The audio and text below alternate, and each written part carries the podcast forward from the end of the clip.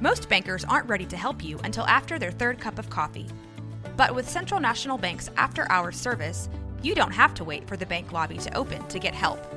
You can contact us from 6 to 8:30 in the morning or from 5 to 10 in the evening, and we'll connect you to a real, live, local person who can answer questions and fix problems 7 days a week. Bank different. Bank Central. Central National Bank. Member FDIC.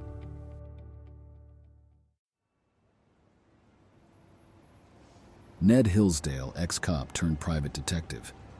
The streets are busy. The rain is always falling. And crime never takes a break. Either I help this city or it crushes me. One way or another, it's my home.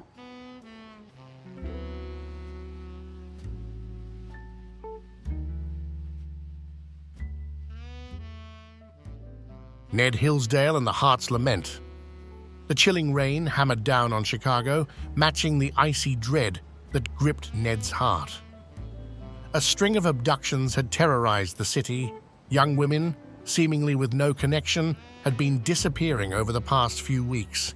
The cases had left the police baffled, the trail going cold with every turn. Then, the unthinkable happened. Late one evening, as Ned was poring over the case files, Captain Reynolds called. The weight of his words made the room spin. Lily's gone, Ned. Her apartment showed signs of a struggle, her purse left behind, and a singular white rose placed on the table, the very signature left behind at all the previous scenes. Grief and rage surged within Ned. This case was no longer just duty, it was personal. But he knew he had to keep a clear head to get Lily back.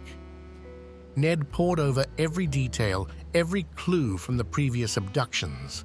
There had to be something, some overlooked detail that connected the victims. Hours turned into days, with Ned barely sleeping or eating, his world narrowing to the case. Finally, a pattern emerged. All the victims, including Lily, had once performed at local theaters across the city. The White Rose, a symbol often given to stage performers. Ned began investigating the theaters and soon stumbled upon an old, washed up actor named Victor Hale, who had been known to give white roses to young actresses he admired. Once a famed performer, Victor's career had crumbled due to scandals and alcoholism. He had developed an obsession with young actresses, viewing them as embodiments of roles he once adored on stage. Realizing that Victor could be reliving his theatrical past through these abductions, Ned needed a location. He delved into Victor's history and discovered an old, abandoned theater that the actor had often spoken of in interviews the Luminary Playhouse. It was said to be Victor's favorite place. Without hesitation, Ned and a SWAT team descended upon the dilapidated theater. The building creaked, echoing with the ghosts of performances past. In the main hall, on the stage under a dim spotlight, they found each of the abducted women, including Lily. They were bound, drugged, but alive, set up in a haunting tableau of a play from Victor's heyday.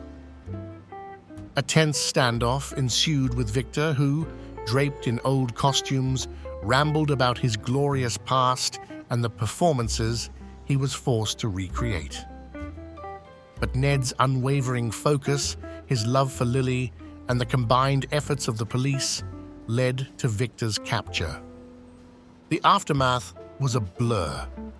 The women were rescued, and Victor was put behind bars, his mind forever trapped in a twisted version of his past. Lily, traumatized but resilient, took time to heal. Ned blamed himself, grappling with guilt. But with therapy and the undeniable bond they shared, they began to rebuild finding strength in each other.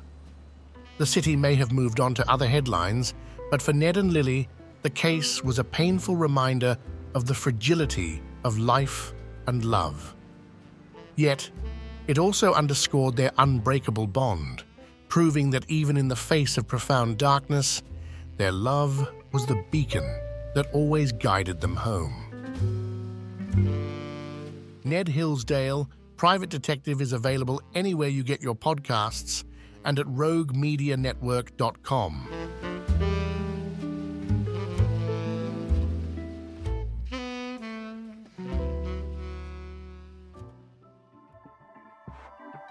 This has been a Rogue Media Network